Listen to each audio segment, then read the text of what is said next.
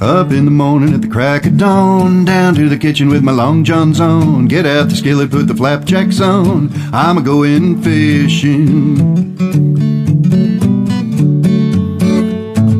Take a deep breath of the morning air. It'll chase your worries and lose your cares. Grab your rod and I'll meet you there. I'm a going fishing. Jeff Perrin has owned the Fly Fisher's Place in Sisters, Oregon since 1991. He has fished the rivers and lakes of Central Oregon for much longer than that, and he knows a thing or two about fly fishing. His weekly fishing reports at flyfishersplace.com are the best in Central Oregon. How good are his reports? Well, at the beginning of October, Jeff suggested using an olive leech with an orange bead head and uh, or a damselfly nymph up at Three Creeks Lake. I fished there on October 6th. I hooked six fish, landed five, all but one on an olive leech with an orange bead head, and the other fish took my damselfly nymph. So thanks, thanks, Jeff. I love that. Yeah, yeah, it was great, you know. And then I lost both fish, both flies coming into the. I, I snagged up right near the shore where it gets a little weedy near the boat ramp, and and I lost both. I lost both flies, but yeah, I needed to get off the lake. The sun was going down, and you know we were up there, pretty high elevation. Yeah. Anyway, so in this episode, uh, we'll continue a series focused on the hatches and lives of the bugs that trout like to eat. Jeff has talked about the stonefly, the mayfly, and the caddisfly, and all three of them are up on the Fishing with Jeff page at www.theradicalsongbook.com. Today, Jeff will add part four, and this episode uh, is being recorded on October 8th, 2023. Jeff, welcome back to the Radical Songbook Podcast. Good to be here. Thank you. And so, what are we calling this one? Well, you know, for for a lack of a better term, we're calling it the forget me nots. And these are um, things that trout eat that you know are really important on different waters throughout our region, um, really throughout the world, wherever trout are found. So um, I'm gonna I'm gonna start by saying that you know I, I do a lake fishing presentation um, on a PowerPoint um, and have done that for a lot of different fly clubs. Have done it at the fly shop and and you know for different reasons. Um, it, it it's really uh, I think a really informative uh, presentation and I I start when I start talking about what trout eat in lakes. Um, several of these, um, well, at least two of the let's see, we're going through one, two, three, four, five, six, seven different uh, food items today, um, uh, categories of, of food that trout eat. Um, two of the seven are in the in, in the lake fishing presentation I do. The most important um, foods in the in the top three.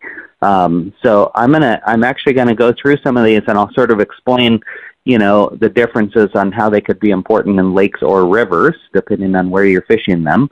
Um, and I, I just think it's, you know, I think it's something to, for the audience to listen to and, and learn more about some things that maybe are, are kind of below the surface that we don't oftentimes think about because these aren't necessarily major hatches, um, which is where you and I got started with this um, series of programs. We started with, you know, stone flies because we, we recorded the first one around the salmon fly and golden stone hatch in the uh, late spring, early summer. Um, and then we went to we went to mayflies and kind of coincided that with you know the beginning of the green drake hatch and other summer mayflies. And then we then we talked about caddis last time, caddis flies, and um, that was uh, um, timely in that in that you know we recorded that in the summer when caddis are probably at their peak. Um, but these these flies that we're going to talk about today are really good um, kind of year round um, in a lot of waters. Of course, our, our most of our lakes here freeze in the wintertime, so we're not we're not looking at fishing the lakes, but but some of these are very important on the rivers. And um, yeah, let's dive into it. So, all right. The first one on, on my forget me not list um, are midges and chironomids, and and and midges are midges and chironomids are the same thing. Those are, that's a synonymous term for the same insect. Um, usually, what we call midges are are very small, um, probably size 18 or smaller. Uh, you'll see uh, midges, um, you know, way down into the size 24, 26, even 28 hook size. That's too small for most of us to tie onto a leader and, and effectively fish. Um, However, you do get midge hatches on some of the rivers um, that'll be, you know, size 18 or 20, and you can tie a fly that you can actually see. You can thread that onto a 6X tippet and fish it effectively, whether it's in the larval stage, the pupal stage, or the adult stage, or even an egg laying stage. Um, chironomids are, are, are referred to as the larger, typically lake dwelling uh, midges. Um, and I don't know why over the course of fly fishing history um, they call the same insect, you know, kind of two different things, but but they truly are the same same family. They're in the they're in the family of chironomids. Um, the the chironomids are. I, I mean, I was at Lava Lake uh, this week and saw a few chironomids that were probably about a size ten hatching. Um, that's a little uncommon. We do see those uh, this time of year. Um, those giant chironomids actually have another nickname. They're oftentimes called buzzers um, from when they hatch into the adult. They kind of buzz over the surface and, and sometimes can create a little bit of a feeding frenzy, but typically the fish eat those either in the larval stage or the pupal stage. Um, most of the chironomids that hatch on the lakes around this region are going to be between about a size 14 and about a size 18. Um, and colors that are really important when you're talking about the um, the larval stage. They're typically um, either kind of a blood red color or have some. Sometimes they're amber color, sometimes they're olive color, but might have a little bit of hemoglobin uh, in them, even in those uh, color schemes. Um, but typically a bright red, uh, worm-like um, fly tied on usually a curved hook uh, and fish just kind of static near the bottom under a strike indicator is a great way to imitate that in, in lakes. Um, but the pupal stage is where things really start to get interesting. And, I, you know, I know you and I have spent a lot of time fishing lakes together over the years, and, and I've had you fishing, you know, a pupal stage chironomid um, under, underneath the strike indicator, sometimes two at a time, one a little deeper than the other one, um, and fishing that over weed beds or or sandy, silty bottoms where those uh, emerge.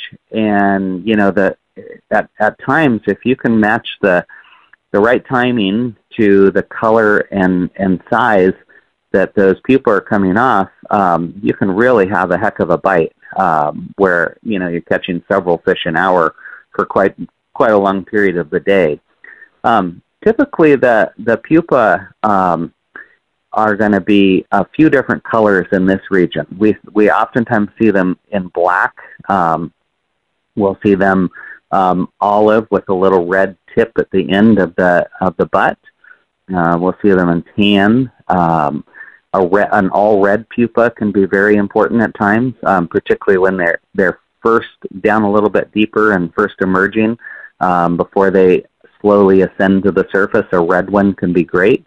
Um, but they can be all kinds of colors. If you looked in my chironomid box that I carry um, out on the boat, uh, there's hundreds and hundreds of different, you know, size and there, well, there's hundreds of flies, um, but uh, size and color variations. Some with white beads, some with dark, you know, dark gunmetal beads, um, some with little white gills on the front, which actually imitates the breathing filament at the front of the uh, actual insect. Um, and oftentimes tied with a with a shiny ribbing uh, over the body, and the the ribbing adds segmentation, but also adds some flash. And the reason that we do that is when when you have a chironomid that's hatching, they will um, pump themselves up with with a little bit of gas, uh, and that gas becomes very shiny underneath the water. It collects uh, any sunlight that's penetrating down uh, into the depths where they're coming from. And as they're ascending towards the surface, they are very, very shiny, and that's something that the fish can key in on to find them as they're hunting down their food source. They can they can really search out that shininess. And so a lot of the flies that we're tying have, you know, silver or gold, um, sometimes copper uh, wire that has, you know, has some shininess to it. Um, and lately, a lot of the flies are being tied with a, a strip of window tint material, um, and and you can get window tint material in a lot of different colors. But it, but as you you know as you've seen on you know a car that has tinted windows, um, that tint has some some shininess to it to uh, deflect the sun's rays. And somebody I think up in Canada found that this material works really great for for ribbing um, chironomid bodies and and or using that actually for the body and then putting a wire rib over the top of it for contrast and and segmentation. So it, it's a really fascinating um, you know way to match the hatch and and go after fish. But but those are uh, over you know most waters. Um, um, regardless whether you're in a river or a lake, uh, trout probably eat more midges and chironomids um, than any other food item uh, offered to them throughout the year because their their their biomass is just enormous. There are so many more midges and chironomids than there are any other food source um, underneath the water, and so they're constantly you know available to eat the the larva or the pupal stages, and during a hatch will sometimes uh, come up and eat the adult stages or the emerging stage between the between the the pupa and the adult um, as it's at the surface. So it's a very very important um, fly to understand um, and to match when you're out on the water, regardless of whether you're on rivers or lakes. So a quick question. So the the color that we're talking about, like red, a red butt on a fly, or the flash that you're talking about, those are not just done just to attract a fish. They're actually based on the actual colors of the midges. Is yeah, correct? Yeah, yeah, that is correct. Yeah, yeah, and and in some cases it might add to the attraction, um, and and be some something of a bit of a contrast to the millions of or tens of thousands anyway of of uh, other you know chironomids that might be down there but at the same time, um, those are naturally occurring colors in the world of of, uh, of chironomids. So yeah, it's it's it's natural. Cool. Yeah, I, right. I would tell you really quickly. Um, um, this uh, spring, um, uh, particularly up at Hosmer Lake, uh, on a size 16, um, uh, two extra long uh, nymph hook, uh, we are putting a tying on a white bead, a white metal bead. Um, and just using some olive, kind of uh, darker olive thread, um, and then tying in a strand of, of either red crystal flash or red flashabou um, at the butt, and then and then tapering the uh, the olive thread for a slight taper to the body, and then just segmenting that red uh, flashabou over the top of the olive thread and so it, was, it it had that kind of barber pole effect. Only instead of being red and white, it was red and green with a little white bead on the front. And for about a month this year at Hosmer Lake, um, and also quite frankly at, at Crane Prairie on some of my early trips to Crane Prairie, that was that was the fly um, to fish for for the the early period this year. So it was it, you know for those of you that are listening that tie flies, maybe consider tying some of those for next spring. All right. Well, next is is um, I'm going to kind of lump these together: damselflies and dragonflies. And even though they're they are not in the same family, they're oftentimes confused for one another. And I'll give you an example of that. So, when um, uh, for about the last oh 35 years um, or 30 something years anyway, I've been teaching a class at Black Butte Ranch um, on fly fishing and fly casting. Um, it's now on Saturday mornings, but for uh, most of those years, it used to be on on Tuesday evenings in the summertime. And I would start the class out by holding a damselfly um, adult pattern in my fingers that I just had taken out of my fly box and say, "So, what you, what would you guys call this? What is it?" And you know, if I had ten people at the class, um, you know, eight or nine of them would would say it's a dragonfly, and and you know probably the last person would say I don't know, you know, but but they're really you know dragonflies are very recognizable, um, but dragonflies are are very big and they have four wings and um, they're quite robust uh, from their nymph stage to their adult stage. They're really large insects. Um, damselflies have two wings and are very, very thin-bodied um, as both the nymph and the adult, and that is um, an easy way to tell the difference between them. When dragonflies stop, let's say they land on your float tube or on your boat or even on your knuckle, um, which they, for some reason, when I'm holding my oars, they always are landing on my knuckle. I don't know why. And uh, they, um, they, when their wings are at rest, their wings are out to the side. When damselflies' wings are at rest, they fold back over their body. Um, and that's another key identification uh, to be able to tell the difference between the two bugs. But but mainly it's about size. Um, this time of year, uh, there would be very few adult damsels or dragonflies left, um, and probably after um, midweek of of, uh, of this coming week, where we're going, you know it's supposed to be 82 degrees today, um, and up on the lakes it's still warm and sunny. Um, but uh, um, there's still a few around. Um, but it's supposed to start snowing up in the in the lakes here for a few days this week and get cold and windy, and and uh, it's probably going to be about done for damsel and dragonfly season, at least in the adult phases um, for 2023. That being said, the the nymphs um, are going to be available all the way until it starts icing up, and that uh, the nymphs of both can be really important in the fall and also very important in the spring before um, the hatch starts again in the late spring and summertime. Um, because the those nymphs of both uh, damselflies and dragonflies this time of year are going to start migrating out of the shallows and going out into the deeper water for winter, uh, where there'll be more um, oxygen, uh, more cover from the ice, uh, more hiding places, um, from predators, aka trout. Um, and then in the spring, when the ice comes off, uh, they'll come out of that deep water and immediately start migrating in towards the shallow water where they'll be able to um, get more warm early spring uh, water. It warms up faster in the shallow water, and there'll be more food there. Um, and it's just a, a worthwhile place for them to start going because that's where they're going to hatch out um, eventually next summer. So um, what I find is in the in the damselfly world, the nymphs and the adults can be very important um, food sources to match as a fly angler. So uh, it's not uncommon in you know especially mid June to about maybe the first to mid September to be able to fish a damselfly adult, which is a beautiful blue, long, extended body. Um, with you know with with with really cool you know white wings, uh, maybe some hackle um, that um, uh, floats really well.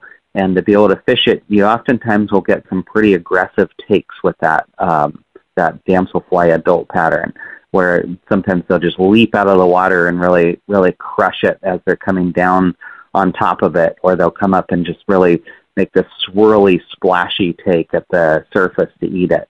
Um, and other times they, they sometimes just open their mouth and kind of sip it down. But but I would say for a damselfly take, it's a lot more excitement than the take that you would get on on a lot of other dry flies on the lake. Um, dragonflies, typically we don't see the trout in in our area eat too many dragonfly adults. I mean, I'm not saying that they never do it, but I I spend a lot of time on the on the lakes where dragonflies are really prevalent. You see them flying around a lot, hovering over the water, um, and you just don't see that many fish eating them here. Um, in Argentina and Chile, where I go a lot in the wintertime, um, there's about a month long period where that's in the lakes down there, that's one of the trout's main food sources. And you can count on being able to carry some dragonfly adult patterns down there um, and having an actual season where you know where it's the hatch and that's what you're matching. Um, but then again, the nymphs for dragonflies are very important, and in fact, I would bet that a lot of people that have fished an an olive woolly bugger or a brown woolly bugger um, have fooled fish into thinking that they're eating a dragonfly nymph. So while they may ha- not have had a perfectly matched dragonfly specific pattern on that they're either you know kicking around, trolling, you know, in the shallows with their intermediate line. They might have that woolly bugger on, thinking that it looks like a leech. I'm telling you that a lot of those fish probably ate that fly as a dragonfly nymph. Um, and yeah, there are there are some really cool dragonfly nymphs, but you know if you're catching them on a brown or olive woolly bugger, um, keep at it because that's a great fly to match dragonfly nymphs too. Damselfly nymphs are, are typically so much thinner that you would have to almost if you were doing a woolly bugger type pattern, it would have to have a really really thin um, like straggle string body or or thin dubbed body, very very uh, sparse tail. Um, but I, I, you know, there's so many other great damselfly patterns uh, out there.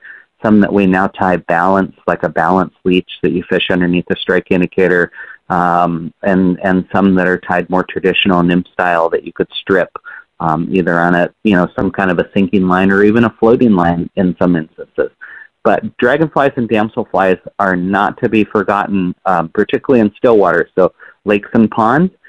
Are there dragonflies and damselflies in rivers? There are indeed, but I don't find them to be terribly important. Um, I wouldn't put them high on my list to match in rivers or streams, but would put them very high to match in lakes and, and ponds. So I have a, a memory of back in 1997 when I first came to Central Oregon to fish before I moved here, and I went to the Fly Fisher's Place in Sisters, and I was encouraged to go to Hosmer. It was in July, and I was encouraged to go to Hosmer and and uh, take along some adult damsel flies, beautiful blue flies that that you had had somebody there uh, had tied, and I was and I was told just follow the wind and go you know, if the if the wind is blowing into the reeds, go over there. That's where you're going to see a lot of damselflies. Is that they, you know, and I and I did that, and it was in the main lake at Hosmer, and I had yeah. a wonderful day. Just you know, if, if the fish were just hammering uh, these blue damsels, and these blue damsels were like, as you as you say, all over my float tube and and uh, on my rod and all that. It was a, yeah. It was really it was a, it was really a uh, a great way to be introduced to um, fly fishing in Central Oregon. So I thank you. So. Yeah, yeah, absolutely. Thanks to the damsels. You know, I mean, that, we really owe it all to them, Michael. And that ends part one of Jeff Perrin's look at what he calls the forget me not flies.